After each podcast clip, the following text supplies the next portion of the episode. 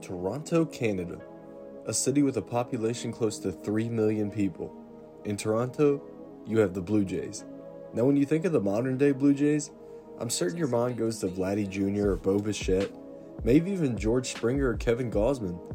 I was honestly a huge Teoscar Hernandez fan before they traded him to Seattle. The era of Blue Jays baseball before the current one had some heavy hitters too. I know everyone remembers Jose Bautista and Edwin Encarnacion. Together, they created a potent lineup that struck fear in the pitchers everywhere. Speaking of pitching, for a period of a few seasons, the Jays had a 6'1, 210 pound southpaw who was a quality starter in their rotation. He brought stability to the team and, when healthy, had the ability to throw some quality innings. Join me today as we take a trip down memory lane and revisit the pretty good career of Ricky Romero. What's up, guys? Thank you so much for tuning in and giving the show a chance. This is the MLB Hall of Pretty Good podcast. For anyone unfamiliar, this is a podcast where we take those players who maybe weren't MVPs or Cy Young winners, but did have success and we revisit their careers. The MLB is full of guys who without a doubt had talent, but for whatever reason aren't talked about these days. Our goal here is to put a spotlight on players who helped myself as well as others develop a love for this amazing sport. Making the MLB is a huge accomplishment, and having success while in the show is nearly impossible. So, all these guys definitely deserve some recognition. If you like what you're hearing, be sure to check out old episodes as well as look for new ones. Every Sunday, we pick a player and cover their whole career, and for many episodes during occasional weekdays, we pick an individual season and go over it in great detail. You can find the show on Instagram and TikTok at MLB Hall of Good Podcast. I post a lot of nostalgic MLB content if you're interested. Now, without wasting any more of my time or yours, let's get into the career of Ricky Romero. Bays at third, Smokes at second, and Ackley's at first. Right back to Romero. He's got a chance for a play at the plate. He gets it to Arencibia for the fourth. Ricky Romero was born on November 6, 1984, in East Los Angeles, California. Romero spent his first three years of high school attending Garfield High in East LA. For his senior season, he attended Theodore Roosevelt High School, which is also located in LA. It was founded in 1922 and has a motto that states Don't flinch, don't foul, hit the line hard. The school typically has an enrollment of about 1,200 students. He had a very nice senior season there, going 12 and 1 with an ERA of 0.53. That's right, he was putting up a sub 1 ERA as a senior in high school. Because of this amazing showing, he was named LA City Section Co Player of the Year as well as Eastern League Co MVP. It's obvious to everyone at this point that Romero is a beast and might really have a future in baseball. After high school, Ricky Romero made the decision to play college baseball at Cal State Fullerton. He was absolutely vital to this team, having a big hand in their 2004 national title win in the College World Series. Romero actually pitched and won Game 1 of the College World Series against Texas that year. He was then selected to the All Tournament team and even played for the U.S. national team. While playing for the national team, he was fantastic, going 3 and 1 with an ERA of 1.57. After such a successful tenure in college, MLB teams were extremely interested in Romero. The Blue Jays wound up taking him in the first round at 6th overall in the 2005 MLB draft. Ricky Romero was actually the first pitcher taken in this draft. The top five players taken in 2005 were Justin Upton at number one to the Diamondbacks, Alex Gordon went second to the Royals, Jeff Clement went third to the Seattle Mariners, Ryan Zimmerman went fourth to the Washington Nationals, and Ryan Braun went fifth to the Milwaukee Brewers. Then, as we said before, Ricky Romero went sixth to the Blue Jays. Immediately after Romero, Troy Tulowitzki was taken seventh by the Colorado Rockies. Some other notable first round selections in 2005 were Mike Pelfrey at 9, Cameron Maybin at 10, Andrew McCutchen went 11th, Jay Bruce went 12th, Cliff Pennington went 21st, Jacoby Ellsbury went 23rd, Matt Garza went 25th, and Colby Rasmus went 28th. That's a first round full of guys who would make big contributions in the MLB during their respective careers. Some draft guys who were nice non first round picks, you know, kind of steals in the draft, include Chase Headley, Brett Gardner, former Rookie of the Year award winner Jeremy Hellickson, Michael Brantley, Sergio Romo, and former World Series MVP Steve Pearce. Upon being drafted, Ricky Romero signed with the Blue Jays for $2.1 million and was assigned to the Auburn Doubledays. He actually only appeared in one game for them, pitching a scoreless two innings before being moved up to the Dunedin Blue Jays. He started in eight games with them, going 1 0 with an ERA of 3.82. That's a pretty good performance for the at the time 20 year old. The 2006 and 2007 seasons saw Romero be a little inconsistent. In 2006, while pitching for the New Hampshire Fisher Cats, he went 2 and 7 with an ERA of 5.08. He didn't fare much better with the Fisher Cats in an 18 start stint in 2007 either, going 3 and 6 with an ERA of 4.89. Most of these issues with his performance could be attributed to shoulder and elbow problems though. In 2008, he was much more healthy and once again pitched for the Fisher Cats in New Hampshire. He went 5 and 5 with a 4.96 ERA. Eventually during the 2008 season, he was actually called up to AAA Syracuse. He fared pretty well there, going 3 and 3 with an ERA of 3.38 across 7 starts with the squad. In 2009, Ricky Romero had a very strong spring training. This was such the case that manager Cito Gaston announced that Romero had officially earned a spot in the Toronto Blue Jays starting rotation. This was a starting rotation that at the time was led by future Hall of Famer Roy Halladay. On April 9, 2009, the former first round pick Ricky Romero would make his major league debut. The Blue Jays were facing the Detroit Tigers, and future Cy Young Award winner Rick Porcello was actually making his major league debut on this same very day. This is really cool because it's the first time in MLB history that two former first round picks faced each other in their MLB debuts. That's definitely a fun fact to keep in your back pocket. The starting lineups for this double debut were as followed. So on this day, the Blue Jays rolled out a lineup of Marco Scutaro leading off at shortstop, Aaron Hill at second base batting second, Alex Rios hit third and played right, batting cleanup was Vernon Wells who got the start in center field, Adam Lind hit fifth and DH'd, Joey Bats, Jose Bautista hit sixth and played third base, Lyle Overbay hit seventh and played first, Michael Barrett did the catching and hit eighth, and Travis Snider hit last and played in left field. For the Tigers, they went with the Grandy man, Curtis Granderson leading off in center. Marcus Thames hit second and played left. Magglio Ordonez hit third. Miguel Cabrera hit cleanup and played first. Carlos Guillen DH'd. Brandon Inge played third. Matt Treanor did the catching and hit seventh. Ramon Santiago played second and hit eighth. And Adam Everett hit last and played shortstop. And like we discussed earlier, Rick Porcello got the start for the Tigers in his major league debut. It would be our boy Ricky Romero, though, who would come out on top in his major league debut. He shined, going six innings and allowing two runs while striking out five. His first career strikeout came against the third batter he ever faced, Magglio Ordonez. He got Ordonez to fan on five pitches to finish off his first ever MLB inning. Rick Porcello would go four innings for the Tigers and give up four runs. The Blue Jays would eventually get the 6 2 victory. Ricky Romero had earned his first ever major league win and his first ever major league start. Ricky Romero's next start, though, would be even better. In a game against the Minnesota Twins, he went eight innings, only giving up two runs. Sadly, the Blue Jays would eventually drop the game 3 2, though, resulting in Romero receiving a no decision despite his great effort. In his third career start against the Oakland Athletics, Ricky Romero absolutely balled out. He went out and shoved for seven innings while not giving up a single run.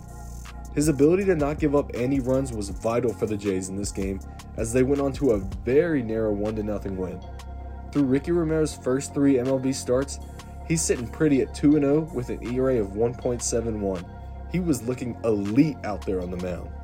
Unfortunately, though, his hot start would eventually be halted to a stop as on April 20th, Romero had to go on the 15 day DL due to suffering a strained right oblique. This is interesting though, because this injury was actually sustained because Ricky tried to hold in a violent sneeze. So, moral of the story never try to hold in your sneezes, I guess.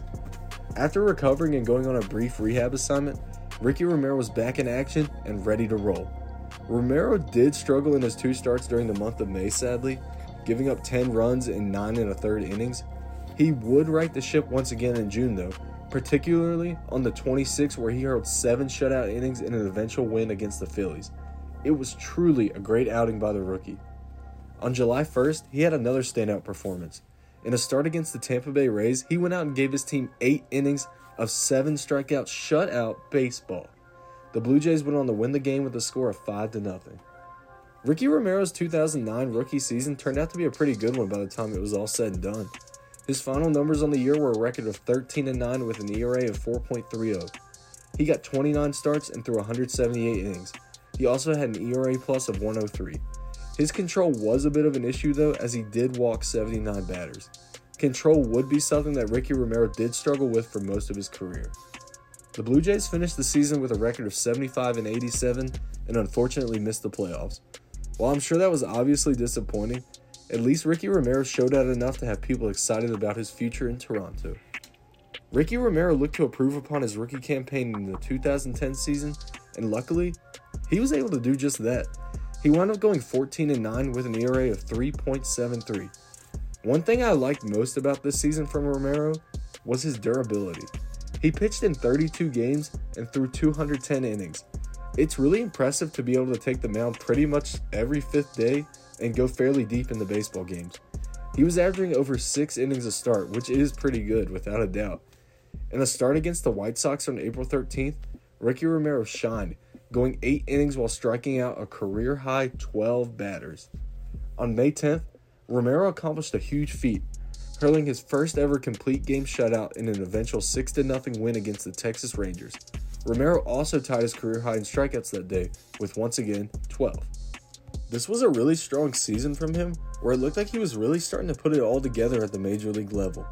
For a young player, something you want to see on a season to season basis is improvement, and Ricky Romero was certainly improving.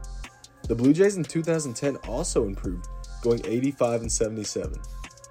Unfortunately for the Jays, though, the AL East this season was really tough. It was a really tough division to succeed in, and they only managed to finish in fourth place. 2011, though, was going to be a big year for Ricky Romero in just more than one way. He was great in April that season, ending the first month of the young season with a 2 3 record and an ERA of 3. Romero continued his nice season all throughout the summer. In a June 15th start against the Baltimore Orioles, Ricky got the win after he went 8 innings and once again struck out 12 batters, tying his career high. He even managed to get his first base hit off of pitcher Kyle McClellan in a game against the Cardinals on June 26th, it being a single that drove in two runs. Oh, yeah, he also pitched a complete game shutout this very same game. Romero is essentially Shohei Ohtani.